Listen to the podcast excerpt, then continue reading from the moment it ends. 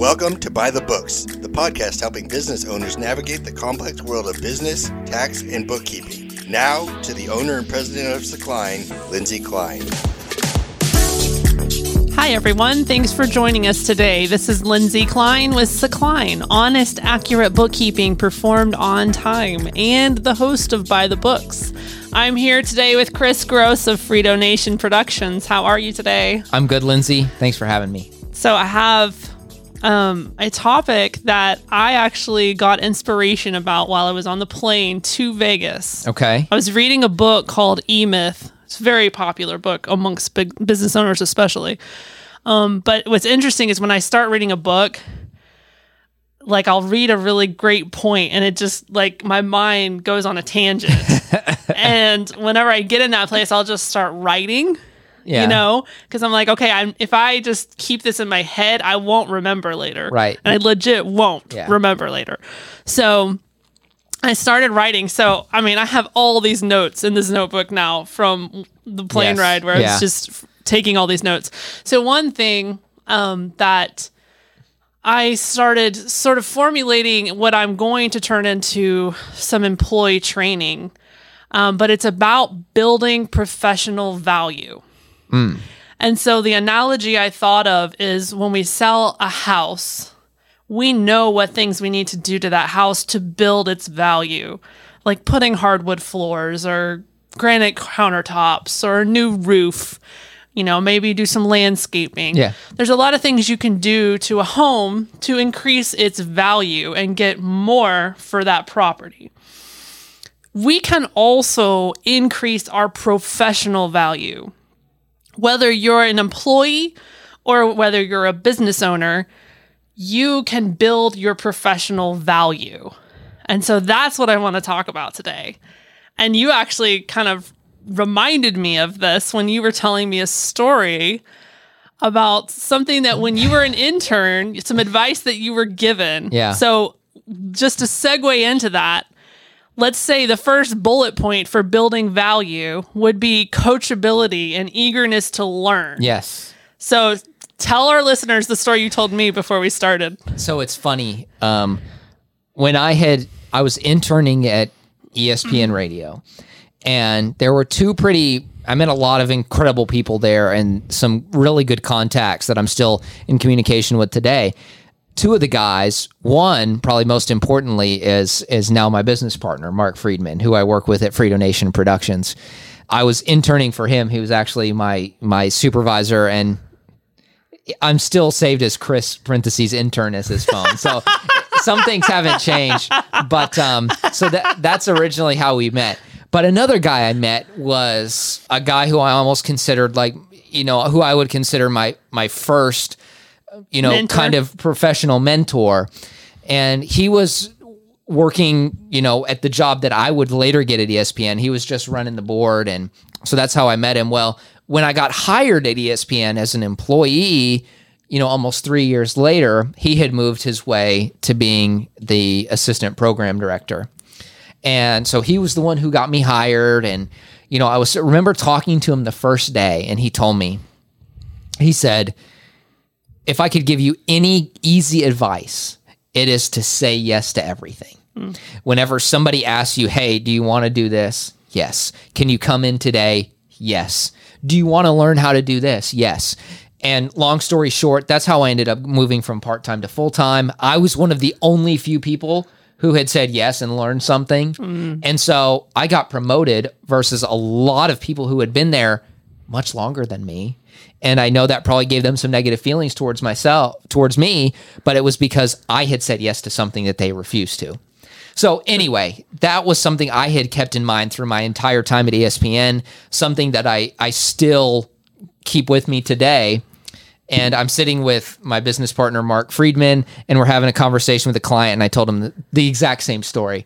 And Frida goes, he says, "It's funny, you say Landry taught you that. Well, I taught Landry that." And so it's just funny how this had come full circle, that it's really been Frito's advice that I'd been keeping throughout. But I think that is so important. Yes. And one of the things that I think with this is I saw through my 5 years at ESPN, the people who moved the quickest, who got the most opportunities and the people who genuinely seemed to be rewarded for their effort that they were putting in were the people who said yes. Yes. And the people who, when I was training them or somebody else was training them, like you said, they had that eagerness mm-hmm. and they were willing to learn. Yes. And so I directly saw the benefits of that. And when I heard people complain about not getting the opportunities, in the next sentence they would say, oh yeah, and by the way, so-and-so asked me to do this, and I don't want to do that. Yeah. And so I could see how it all worked together. Yes, you're absolutely right. And correct me if I'm wrong, but you were sometimes asked to do things that you didn't want to do. Absolutely.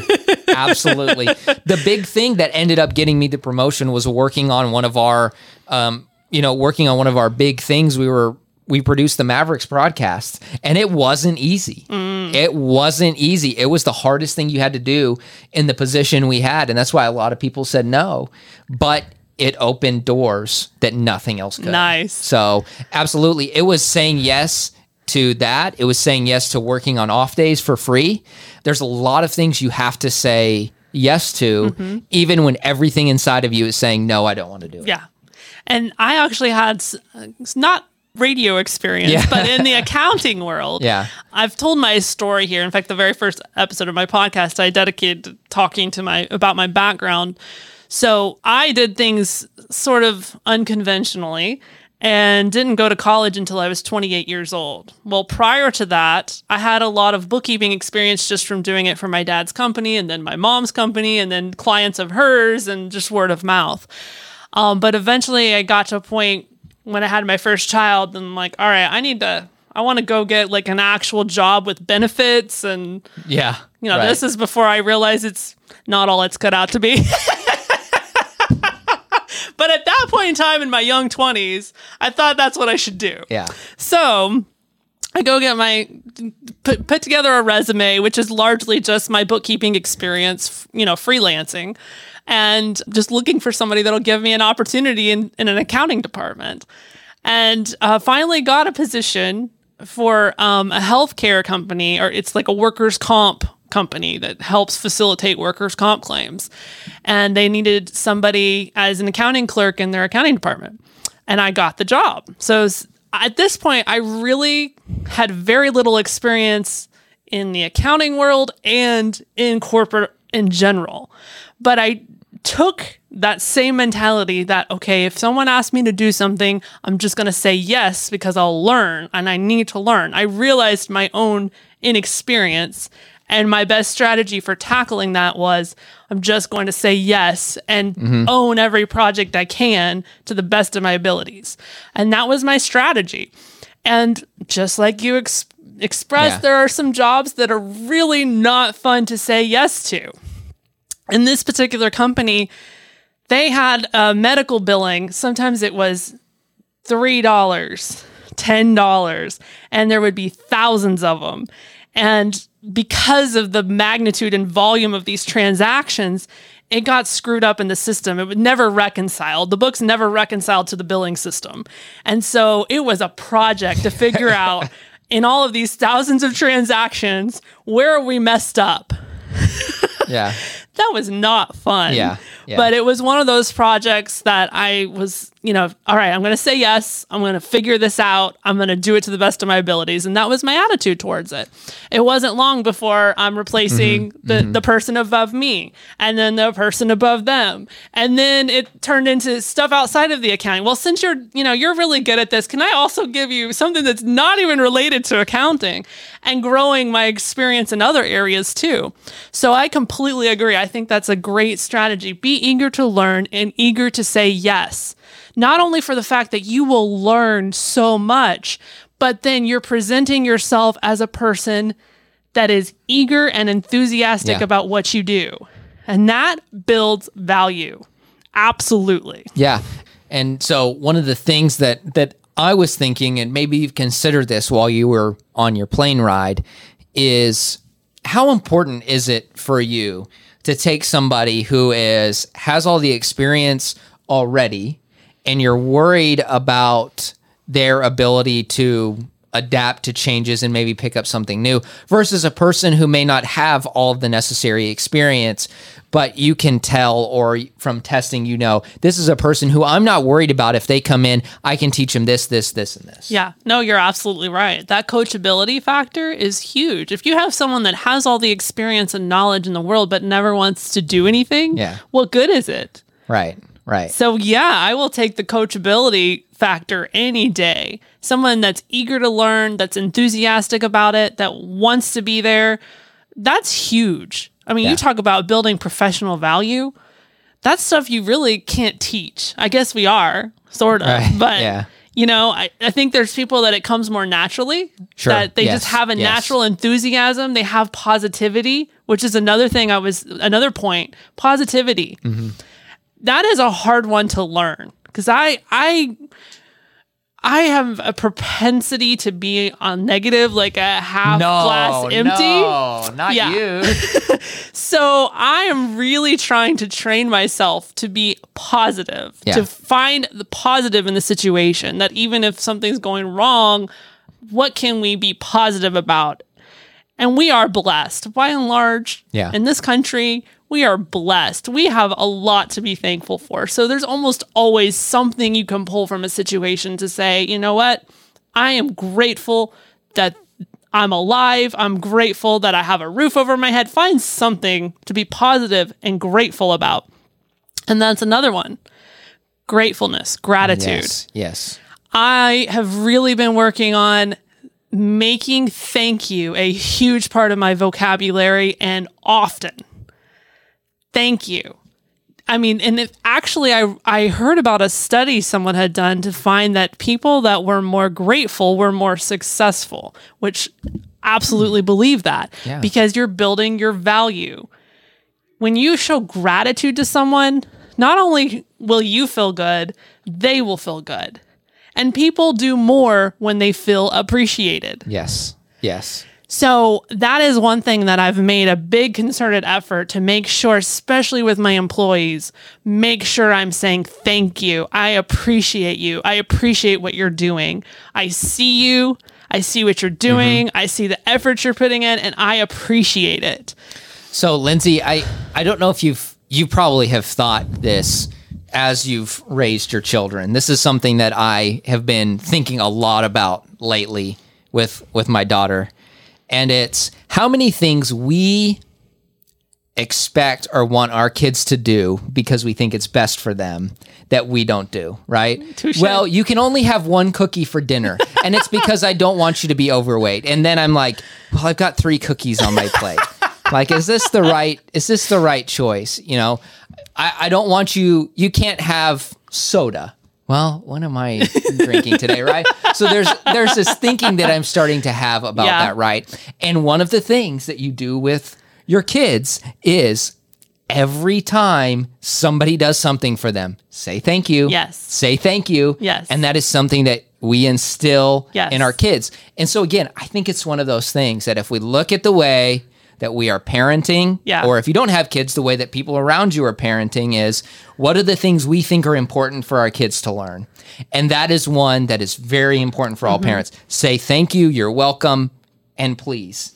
And there's some point in life where I think we just thought, well, I'm going to say it to like the people I don't know so they think I'm courteous.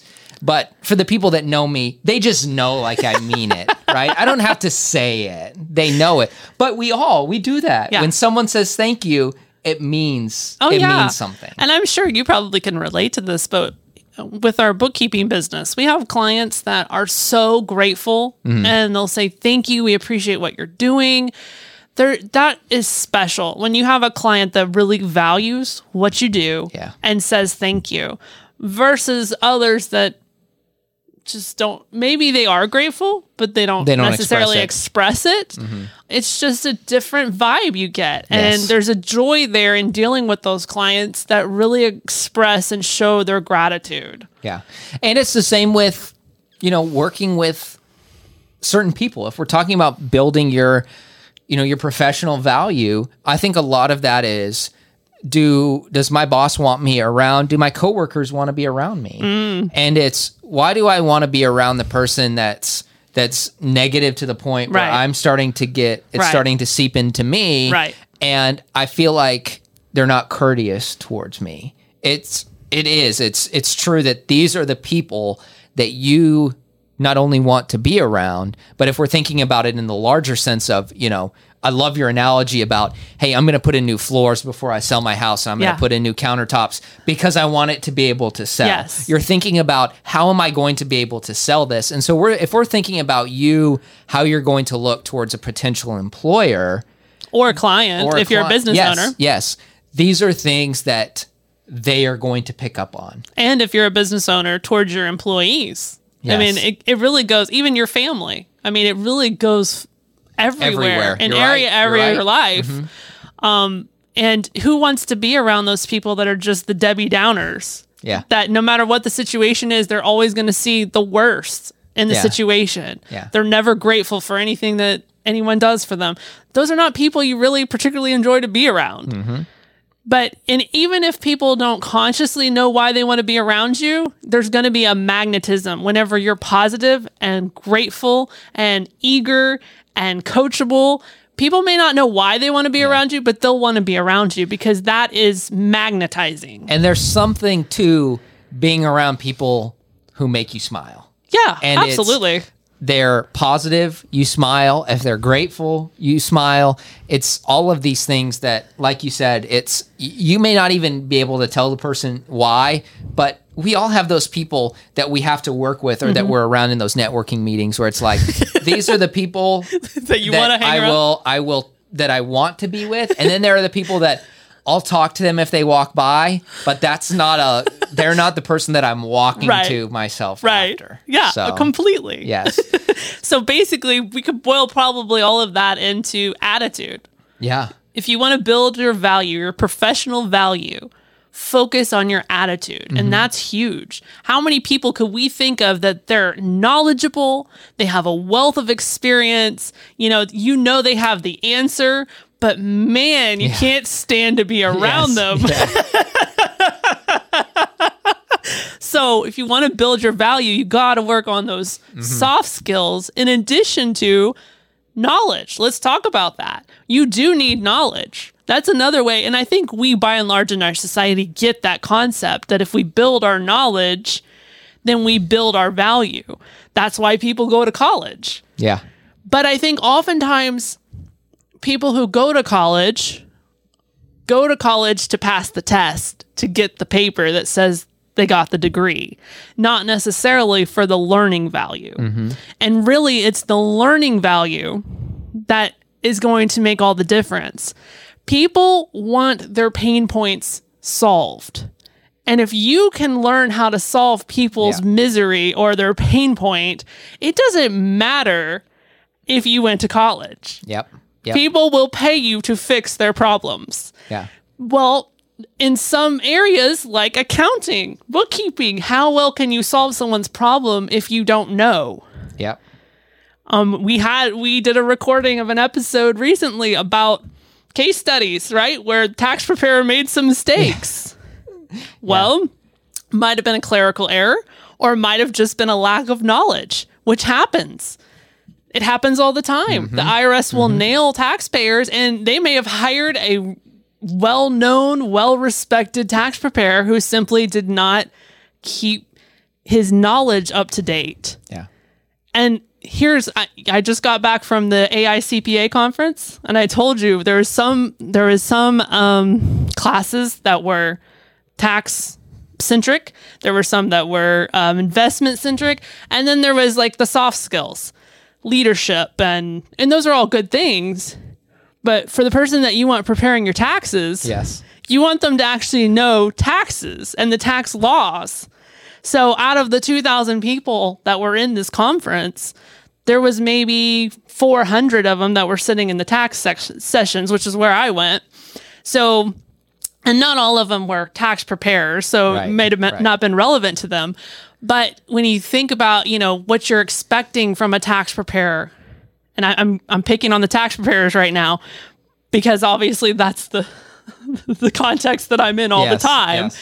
And I deal with a lot of tax preparers because I make a concerted effort to get to know them. When I have a bookkeeping client, I want to know who's preparing the taxes. You know, what types of things do we need to know?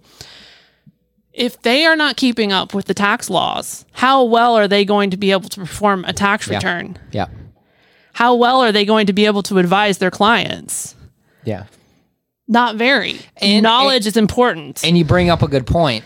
I feel better knowing in your scenario that my tax preparer came back from that conference having gone to the tax classes. Yeah. I would feel better than him going to, you know, the leadership or whatever it is. Now, I want him to be a good leader and I want him to be a good boss or coworker. Don't get me wrong, but I myself as the client feel better knowing he's investing time in knowing his craft, because do we ever go to someone with something like that, of that seriousness, without at least us thinking in our mind that they're the expert? Yeah, right? Of course. They may not tell you that, and that may not be their title, but we think that because I'm doing business with you, on some level, I think that you are an expert, or at least very, very knowledgeable in that craft. And so it can be a incredible disappointment when you're dealing with somebody and you think that's that way, or they present themselves that way and they aren't. Right. So I'll give you another example of this. We'll get off the tax preparers. Okay. Tax preparers probably hate me. So I have a bookkeeping client. It's an electrician company. And they have, of course, multiple technicians that go into people's homes and perform different, you know, obviously electrical work. So one of the people there in the office manager was telling me, she said, I really value the technicians that really study. They know what they're looking ahead and they're seeing what their job is for the next day. And they're kind of weighing their knowledge in that area. And if they don't feel super comfortable with it, they get on YouTube and start watching videos about that topic. And she said, they had one technician that would do this. And he was just superstar there because he would do this. He would plan ahead. He would look at his jobs. He would see what he was going to need to do the next day. And if he didn't feel all that comfortable with it. Okay, so here's something I've learned. I'm going to take a little side tangent here. Since I have electricians as my clients, I get to see the inside scoop, right? Yes. So going back to the knowledge thing, right? You would expect if you're hiring an electrician that they're going to know what they're doing, right? But I've learned there's different stages, right? There's an apprentice electrician, which could literally be pretty much anyone. Wow. Okay. Yeah. Then you've got... After they pass a test, they have to have so many hours that they've worked as an electrician, and then they pass a test, and then they become a journeyman electrician. And then after so many hours, they pass a test, they can become a master electrician. So there's stages to this, but you have to start somewhere. And they don't necessarily, to get that apprentice license, my brother got one. He has not taken one single class for electrician work. He wants to be a general contractor, so that's what his goal is, but he works for a welding company, but they have different divisions, and so they happen to have a master electrician there at the office. So he's like, well, shoot, I'll just go ahead and get my apprentice electrician license under his, you know, master license.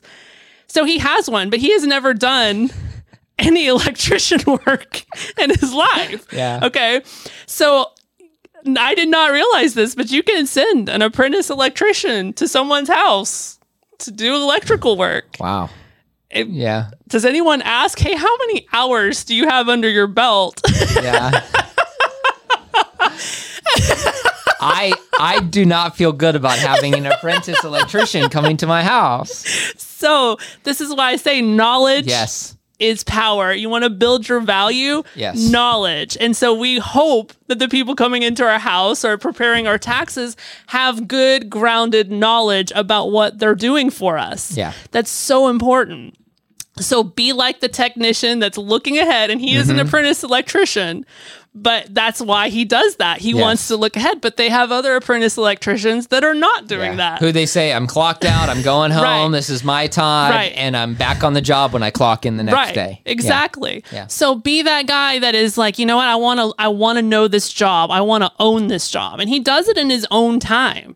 This is not something he's doing while he's clocked in. He's doing it in his own time because he sees the value of learning and knowing what he's supposed to do. So important. So you want to build your professional value, learn all you can. At least part of your own time should be dedicated to learning. That's so good. That is so good. Yes. All right. What about, I have on here communications and feedback. So this is highly important to me. As a business owner of a business where we're all working remotely, I have realized the value of communication and where there's a breakdown of communication, how it can be a breakdown in everything. So this is important. And I've realized in my hiring process now how much I need to focus my energies and my questions in realizing what is your communication style. How do you feel about communication in general? Is this a person that it's like pulling teeth to get any status reports or get any feedback whatsoever? There's a big difference between an employee that you don't have to ask for an update. They're already letting you know. Yeah. Hey, just wanted to let you know I had this issue with the client. Here's what I did about it. I let him know XYZ. That is so refreshing. Right? I'm not getting a call from the client saying, oh, you know, thank you so much for, and I have no idea what they're talking about. Right?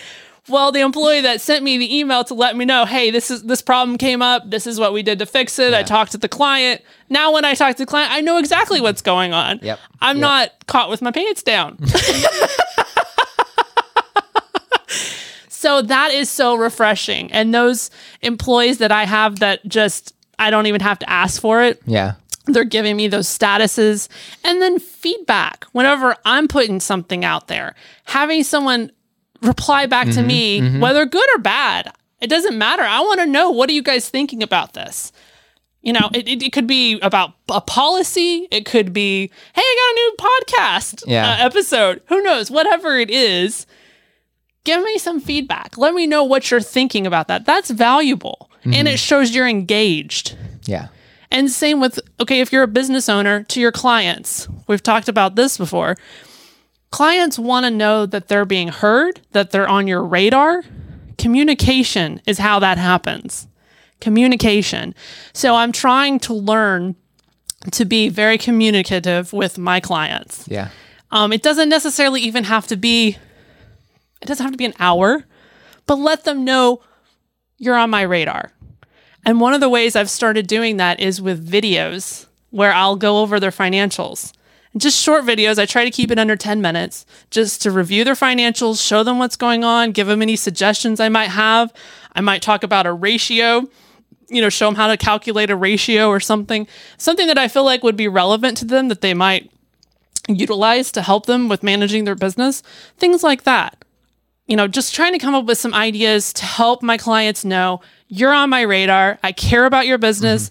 I'm here for you. And of course, I'll meet with them too if they want to, but a lot of business owners, they don't have time. Yeah. So that was kind of my solution to, okay, this is a way they can know they're on my radar, see what's going on with their books if they want.